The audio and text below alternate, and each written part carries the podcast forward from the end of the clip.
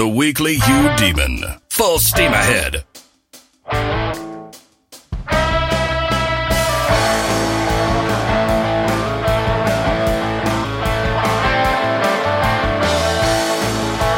If you want an intellectual experience that's kind of a wild ride, check out the 1908 book by G.K. Chesterton, Orthodoxy. It's widely considered like a classic of modern Catholic apologetics, even though Chesterton wrote it like 15 years before he became Catholic. It's an excellent book, frustrating little book. It's, it's filled with paradox and sudden twists and turns and lots of uh, detours. he kind of rambles at points, but but, but check it out. I definitely encourage you to sit down and wrestle with it, maybe for a couple weeks. But the reason I bring it up is because in chapter two, he he talks about a thing he calls the maniac. He talks about why it's basically so, so hard to deal with the maniac. He goes, because people think maniacs are insane, in the sense that they're wildly illogical, whatever. He goes, that's that's not that's not true at all. He goes, a maniac is very very logical. The problem with the maniac, he has this very narrow worldview or this one or two facts, quote unquote facts, he latches onto, and then everything feeds into that box. Get to him, you have to kind of smash the box, and it's a tight little box because it, it's a real narrow worldview. And he said that's what makes the maniac so hard to reason with, is because he's reasoned it through based on his worldview, his one or two quote unquote facts. How, how can you get around that? I mean, any evidence you give him to the contrary is just going to feed back into his premise. So if I go to him and say, look, I've been your friend for years. Um, I'm not to get you. And he'll be like, yeah, that's exactly what you would say because you're now part of the conspiracy to get me. So anything you say to this guy is he can either explain it away with his one or two principles that, you know, are too narrow to encompass all of reality. Or worse, it feeds back into his old, his old, his old, his old theory. Yeah, that's exactly what you'd say, Shesky, because you're out to get me, and everyone's out to get me, therefore everyone's going to deny it. So of course, you just, you just said exactly what you'd say if you're part of it, thereby substantiating my theory. Okay. Now, take that maniac and expand it. Let's say there are a group of maniacs. You know, there's not a thousand of you, whatever. It's the exact same concept. It's everyone's out to get us. Or maybe it's a bunch of people are out to get us. And here, here's what I want you to start latching on to what, what I'm trying to make you see. When you have this stilted type thinking, so you have this group of maniacs, they have their, their little box, their little worldview, and they all ascribe to this little worldview. And then through this worldview, they basically break people up into three types. Uh, you got the people who are out to get us. So you have the they, and you have the us. And then you might have a third type of person, if they're not completely nuts, who will think that, well, there, there are people out there like Shusky who's not out to get us, but he's ignorant. So he doesn't understand like we understand it, that they're out to get us. Uh, he's not actually out there to get us, so he's innocent. But, you know, he, he's, he's maybe part of the problem because he doesn't understand what, what we understand. Furthermore, when you have that group of maniacs, often the they is going to be vague if you can actually really define who they is as out to get them, and this is absolutely crucial, if you can put that they on trial, identify them by name, you can explode their worldview. So it's always got to be vague. Okay. This is very close to conspiracy theorists. I mean, think about it. okay, you have, you have a conspiracy theorist. You have like the three types of people. You got us who understand that the conspiracy, you know, what's going on here you know, the Bilderberg Society or 9-11, whatever it is. You have the they, the conspirators who are out for this nefarious, insidious purpose, what they're trying to do, world domination, whatever it is. And then you got the dupes. You got the Sheskys out there who don't understand the conspiracy. Yes, um, he's not one of the conspirators. That's good. He's innocent in that sense. But it's frustrating that he doesn't see it like we see it. And then everything you try to tell them, you know, to try to explode their theory of the conspiracy, it doesn't work because it just feeds back into, you know, their, their little worldview, their little box of reality. And again, I use reality in quotes. You know, so you, you try to point out that, hey, we got, we got pictures of the moon landing. And they're like, yeah, it's all doctored. you know, and for, it's kind of, you know, they explain it away as being doctored, or you know, it feeds back into the whole conspiracy theory. It's like, yeah, those are actually very, very good pictures. Therefore, there must be people at the various highest levels perpetuating this moon landing hoax. Because they are very sophisticated and they're very broadly published, and therefore that shows there is indeed a very vast conspiracy to push the whole moon landing. And it's like, man, how, you know, it's, it's really hard to deal with those people. It's exhausting. and that'd be kind of, I'd say the fourth thing about the, the, the group of maniacs or the conspiracy people is, you know, the fourth characteristic is they're exhausting. So again, the, the four crucial characteristics is, there's three types of people, the they, us, and the innocent. Uh, the they is always amorphous. You can't really identify it. You can't put it on trial. You can't punish them. It's always just very vague and shadowy. Three, they're very logical. They have their one or two quote unquote facts. They have their little box worldview of, of reality. And within that, they're very logical and it's very hard to penetrate, to smash that box, to get into that box. And four, that is freaking exhausting to deal with. In all of this, you have the whole theory of white privilege. I mean, you basically have the group of maniacs and the conspirators all rolled into one. I mean, let's look at it. You get the three types of people. You got the us, they, and the innocent. So, the person of color who says, you know, you just don't, you know, you don't get it. Uh, there's this, there's this whole system and you guys are privileged. You don't understand every, this everyday life, whether it's not being stopped by a cop or someone crossing the street when they see you walking towards you, whatever it is. You just don't see it. So you're like, you're, you might be innocent in the sense that you're not persecuting us, but someone is. So you the they who are persecuting us. You got us who are being persecuted and you got the innocent. Now, if you're a white person, by the way, and you buy into this, you're close to like the conspiracy people. Okay? Cause you're saying there is the they who are persecuting, there's this overall conspiracy to persecute them.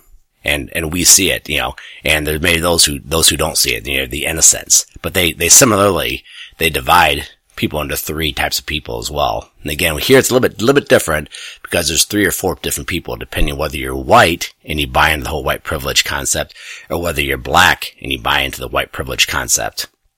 Anyway, but, but secondly, you got the amorphous they. you know, with white privilege, theoretically, I believe it ties back into the thoughts of De Saussure, he is a structuralist philosopher who basically said there, there really is no objective truth. All you have is a web of words and they all relate to each other. And these words then form uh, like a societal construct. And everything operates within that construct. And over the course of three or four hundred years of white hegemony, because of Europe's power, and just, let's face it, disproportionate power on the world stage since about 1500 through gunpowder or whatever else, they have this white structure that privileges whites over blacks and people of color. Well, it doesn't get much more amorphous or vague than that. I mean, you have an enemy there that really is just too vague to, you know, to even, to even name. So again, you have that, that amorphous enemy. You got that like in spades with the whole white privilege concept. And then most importantly, logically, you, you can't get to them. Everything you say to the contrary the person who buys into the whole white privilege conspiracy theory, if you buy into that theory, anything you tell them to the contrary, they can either explain it away or it's more evidence. So if you have some guy who says, hey, look at my dad left my mom when I was, you know, five years old and we had to scrape for everything we had and I have busted my hump and put myself through college and now I have a wife and I have two kids and I've scraped together this $20,000 of the savings. And it's like, yeah, Exactly. And because you're white, because the way the structure is set up in your favor, you're able to rise above your horrible beginnings. That's why you're able to do it. So don't tell us that's evidence that there is no white privilege. You know, the fact that you're crapped on your entire life and had to work for every penny you have. That's not, that doesn't refute white privilege. That just shows white privilege because you're able to pull it off, whereas a black guy couldn't. To be honest with you, I don't know how they explain away the many black people who've done similar things. uh, Joe Rogan often have him on his, his show. Uh, black guys who are obviously making it. Well, I mean, Dave, Dave Chappelle, I think is, I think he puts himself out there as, you know, he says he is very poor. His, his recent Netflix special, by the way, is freaking hilarious. Um, It's like, you know, I don't, I don't, I don't know how to explain it away. Dave Chappelle. Maybe he thinks like a white guy, whatever. Therefore he's part of white privilege. I'm not sure. But anyway, whatever, whatever you tell them, they explain away in this whole, this little worldview of white privilege and you, you, you can't penetrate it. And then the fourth trait is it's exhausting. I had been asked a couple times, Hey, you should address this whole concept of white privilege. And I'm just like, Oh man. Yeah. But it's, it's just to be so freaking exhausting to lay it out. I mean, honest with you, I had to start this segment of the podcast three times to get it right because it's just dealing with these idiots is just really, really tiring and you got to work it through. But, you know, I, I, the bottom line is, I'd say epistemologically speaking, you know, their theory of knowledge, how they think, what they see, it's extremely similar to the conspiracy theorists and also to the group of maniacs as, as Chesterton would have envisioned it. I don't mean that in a derogatory sense. I'm talking like literally technical sense, chapter two of orthodoxy. The white privileged people are like the maniac and the conspiracy people combined. You're, you're maniacs if you're like of color and feel like you're persecuted. That puts you like in the group of maniacs. But if you're a white person, you're, you're like the, uh, the conspiracy theorists. You know, you don't personally feel persecuted because you're part of the privilege, but you see it and you see this big conspiracy out there. And again, very exhausting to deal with. I, I want to get into other problems with white privilege. I'll probably save that to next week. This segment's gone on too long already. Alright, let's do some lightning segments. Hey, I'm gonna start off by plugging a book I've already plugged once, maybe twice. But I'm gonna plug it times five right now. I'm gonna nominate this book as the greatest history book of all time. what I mean by that is it's it's it's funny. It's exceedingly well written. It's pithy. It's easy to read front to back or pick up and read at random. It's heavily biographical, which, which I enjoy. And I'm talking about Bill Kauffman's Look Homeward America. I started picking this book up again a couple weeks ago and reading from it, and it's probably the third, fourth, fifth time I've picked it up and read it. I read it front to back when I first got it, just loved it, and I've been going back and reading it ever since. But it is, it is just a great, great book on top of all those other traits, it has had a trait that it, it'll bust your worldview, or your American view, I should say. It's all about America, what it means to be an American, and it's going to open up to you a whole line of thinking and a whole way of being American that you're just not going to see today. And if you're like me, when I first read this book when I was like 40, 45 years old, I wasn't even really aware of. Actually, I was because I've always I've always been kind of a student of political philosophy, so I'm very acquainted with like uh, the 1920s and 30s conservatism, um, like Albert J. Nock and things like that. So I, I, was somewhat versed in this area, but but not like this, not the way Bill Kauffman brings it together. I just highly, highly urge you to get it. I think it'll expand your view of what it means to be an American. And I'll, and I'll tell you right now what it kind of stands for is Kauffman said you got the people on the left who hate America. You know, they look at it as just an extension of European colonialism and white privilege or whatever you have, and they want to tear down what America is. But that doesn't mean you have to go bomb the hell out of the third world countries and engage in all these foreign wars. It probably just means we kind of need to keep to ourselves more, be a little more modest, be a little more humble. And so this is this is like a third way. Yeah, so Bill Kauffman's not a leftist by any stretch. But at the same time, he applauds people like Dorothy Day who acknowledge there are some questions here about how America is where it is today, why America is doing the things it's doing today, whether it's dropping the bomb on Hiroshima or, or beating the living hell out of Afghanistan for 20 years, whatever it is. Because, you know, these things can be questioned without becoming a bad American. Because then you got the people on the far right, I don't say far right, just say on the right, who basically talk terms oh, we gotta have this, this, this strong military, and gotta beat the hell out of third world countries because they're out to get us. And it's just like, nah, let's not do that either. Anyway, so Kauffman kind of explodes this whole, this whole American dichotomy as I see it today. This is like a third way of looking at things. Again, look Homeward America by Bill Kauffman. I think you'll love it.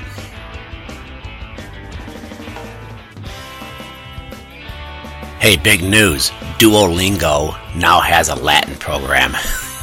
so for all you papists out there, go download the Duolingo Latin program. I actually self-taught myself a semester of Latin back when I was in college. Don't remember hardly anything, so I downloaded, it, took the first lesson. Yeah, anything like Duolingo, it's, it's really easy. It's pretty cool, so definitely recommend it. Maybe you can go to some of those Latin masses and actually follow along a little bit. So, daughter Meg is a freshman at Hillsdale College.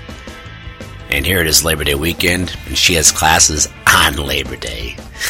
Hillsdale does not recognize Labor Day as a holiday. That just kills me. You know, Labor Day is like uh, a, a, movement of big labor. You know, the AFL CIO, things like that. Definitely a very leftward leaning holiday, to say the least. Now, I will say, it's, it's not as bad as many people think. I believe it came in under Grover Cleveland, who was pretty conservative and there is the worker movement, the socialist movement wanted to be May Day. Just like in communist Russia, they want to establish a May Day holiday here in America. And Grover Cleveland's like, we ain't having that.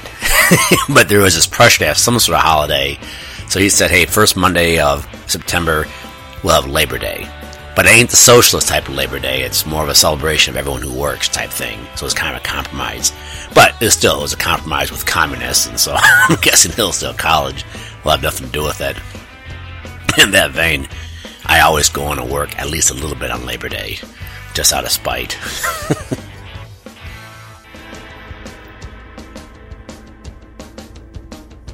Hey, big news from all my homosexual listeners. Marvel's going to have its first openly gay superhero. I don't even want to imagine like what his superpower is. maybe maybe this is the Marvel superhero thud. Know, it's whack. One guy says, you know, a, a, a gay superhero is like the, the, mind boggles and the anus quivers. sorry, sorry that's over the top for you, but so many jokes, so little time, and I, and I try to keep this this uh, podcast, you know, somewhat uh, somewhat urbane and I realize I probably just failed big time, but kind of reminds me of Chesterton. He, he wrote a, an essay, something about in praise of, of, the buffoon or something like that, where he's basically talking about how, you know, you got kind of, if you, if you have something you want to say and you think you have something to impart to people, you may have to make it funny in order to do it. And that's, uh, that's why I kind of t- try to do that here. And I find myself, quite frankly, um, often wanting to entertain or make people laugh, and I'm not sure what that is. I don't know if it's narcissistic or uh, desire to please people, whatever it is. But my apologies if the humor ever like, goes over the top for you.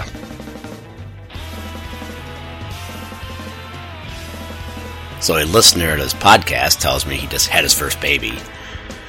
And he says it's kind of bummer. It's a real rough pregnancy or r- really rough labor, like over 48 hours. And finally, they said, "Look, we got to take the baby." So we, she had to have a C-section. And he's asking about it. I told him, "Well, no, so Maria." I said, "Our first baby was C-section, then we had six more, um, all vaginal." I said, "It wasn't wasn't a big deal at all. I mean, it's it's a concern, but no." And he was really relieved to hear that. And I said, "I said, you know, it's it's going to be kind of disconcerting." And I'm warning you right now is when when my second kid was born, Abby, when she was on her way, the nurses are running around really concerned, saying, you know, we got a VBAC, we have a VBAC, you know, VBAC this, VBAC that. And finally I was like, what, what the frick is VBAC? They kept saying that term. I had no idea what they're talking about. They said, oh, VBAC, VBAC. It's vaginal birth after cesarean. And I was like, that's it? I said, what's the big deal? she and I had VSAC. Hey, a note I meant to make last week when I was talking Mackinac Island. If you're at a hotel, you need to tip the chambermaids. Always leave money. If you believe in tipping at all, tip the chambermaids. For some reason, I've had um, a large number of hotel clients. I just kind of top heavy. How many, how many hotels I've, I've rep- represented over the past 25 years of my practice. And I've reviewed like the economics of running a hotel. And one thing's become very clear to me the cleaning ladies, the people you see work in those rooms, they're at the very bottom of this of this economy's pay structure. I mean, I remember one guy telling me point blank, he goes, "Yeah, well, a good chambermaid, she can make as much as ten bucks an hour. You know, she's really diligent and she works hard. You know, not counting, you know, not counting tips because they get paid by the room. So depending how what type, type what type of shape you leave your room, that plays into how much she makes. In, in that regard, by the way, don't trash your room. That's just a total dick thing to do. Try to leave it reasonably neat. These women get paid piece rate. They get paid per room. The more trash you leave your room, the less money they make, and they ain't making much money to begin with. So also leave a tip. Um, I try to leave five bucks and then whatever changes in the room. If you, if you want a, more reference, you might be thinking, just that's nothing. It's like, well, yeah, but you gotta see the dives I stay in. that's like it's like half the night's rent. Hey, I don't know what it is with Skittles, but they are grossing me out. You know, first off, for years now they've had that that advertisement with those two kids standing there, and that kid has Skittles all over his face, and she picks off this thing and eats it like a scab. That's just gross as hell. It's like, ah, oh, gosh, that's just disgusting. And now they have an advertisement where they show some dude apparently milking a giraffe, but you don't see him milking it. All you can see is hands down near the giraffe's genitals, and then pushing out a, a skittle and popping in his mouth. And for all I can tell, it's coming out of his dick or something. It's just, it's just like, what? Who is doing the Skittles commercials to churn my stomach? First off, he has something coming out of the, giraffe's genitals that he's popping in his mouth. And then another one, this girl's eating a scab off some dude's face. Whoever, whoever's doing the Skittles marketing, man, they, they gotta get their head examined. I mean, I don't think I'll ever eat, eat a Skittles the rest of my life.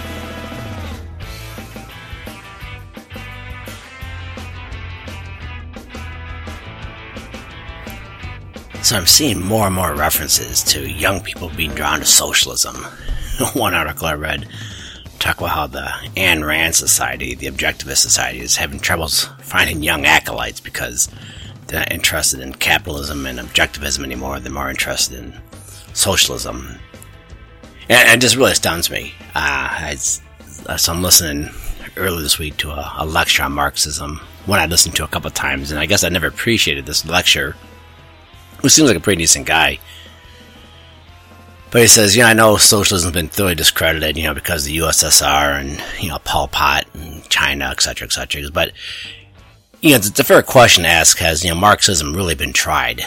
He goes, and I, I don't think it really has. He goes, because Marx, he himself would have been appalled by the, you know, the, uh, the despotic regimes of Stalin and Mao, because he would have been appalled by it. He goes, Marx was for freedom and human flourishing, and he would have been appalled at what Stalin did. He was, so you can't say that, you know, his system was really tried. and, this guy's a college professor, and I'm just like, yeah. And, and, and, by the way, not a nutty college professor, not like someone, like some of these nut jobs I hear about at Duke University and Harvard. I just, I forget the guy's name, but he seemed like a pretty decent guy. And I was like, well, yeah, you can. And the best analogy I come up with is like, you know, if Rachael Ray comes up with this delicious cookie and it just looks absolutely freaking great and people bake it and then people get really freaking sick and some people die and then it happens over and over again. It's like, let's, let's, let's break apart this, these ingredients and what, what the frick is in it. And it turns out, you know, you have in it hemlock, strychnine, curare, and arsenic. Okay. that's kind of what Marxism is. It's like, no, we don't need to try it again. The death, the suffering, the poverty, it is baked into the product. All those things are baked into Marxism, just like arsenic or curare or hemlock or strychnine would be into just a horrible, horrible cookie recipe. Okay, so you say, okay, Shesky, what, what the frick you talking about? You know, because I, I tell you right now, by the way, I'm talking like close, like an allegory, like a, a direct parallel here, not just, um, just not, just not an analogy. I'm, I'm talking, these are things that are really close.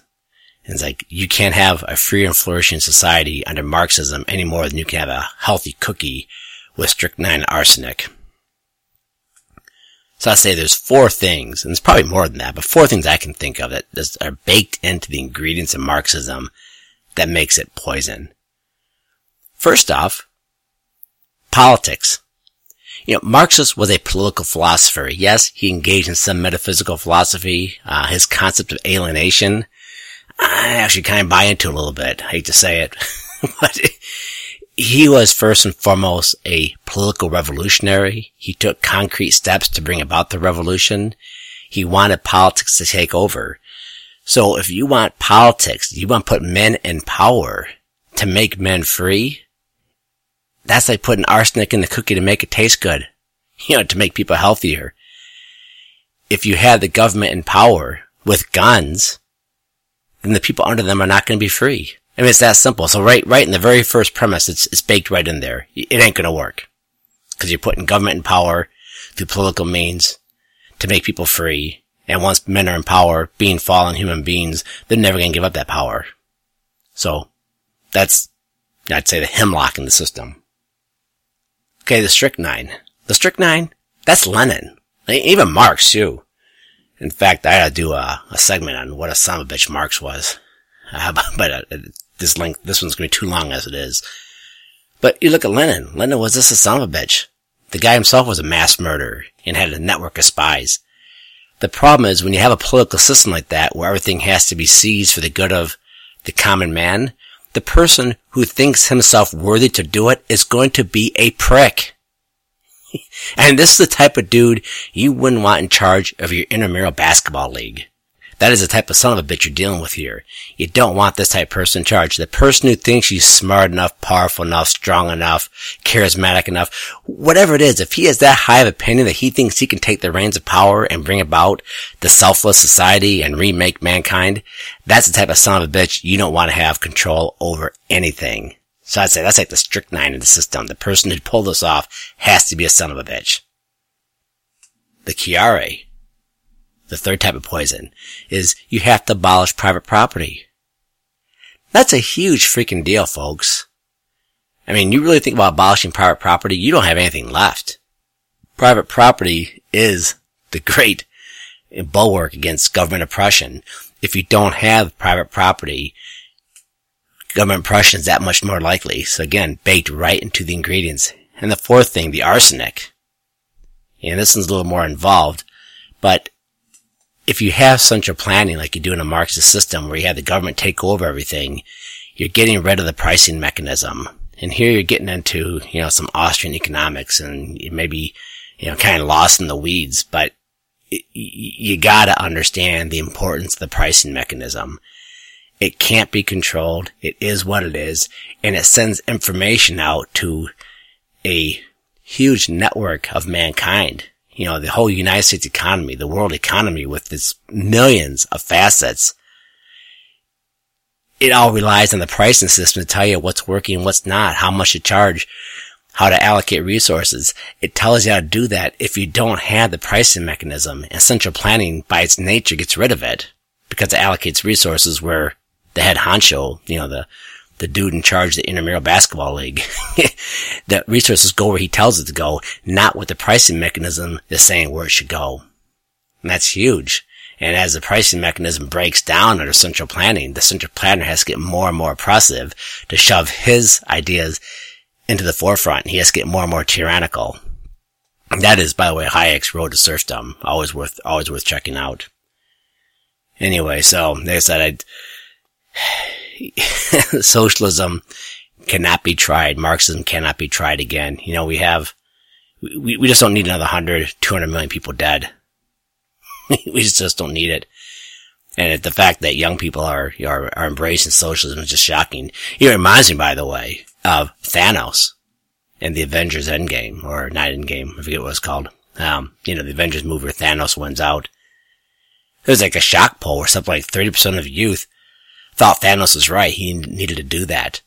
I have zero proof for this, but I'll bet a hundred bucks. I'll give you a four to one odds. My hundred bucks to your 25 bucks that there is a humongous overlap between the people, the young people who thought Thanos was onto something and those who think socialism is worth trying again. You know, cause you want to try socialism again. I'm just like, what, a hundred million dead isn't enough for you? I'm like, oh yeah, but you know, it's worth trying. You know, yeah, another hundred million might die, but we might be get it right this time. It was like Thanos may have been right, you know, to, to wipe out half of mankind. Again, scary. Again, but I don't think it's a big coincidence that a significant portion of young people are ready to try socialism and a significant portion of young people thought Thanos was onto something. Highly, highly troubling.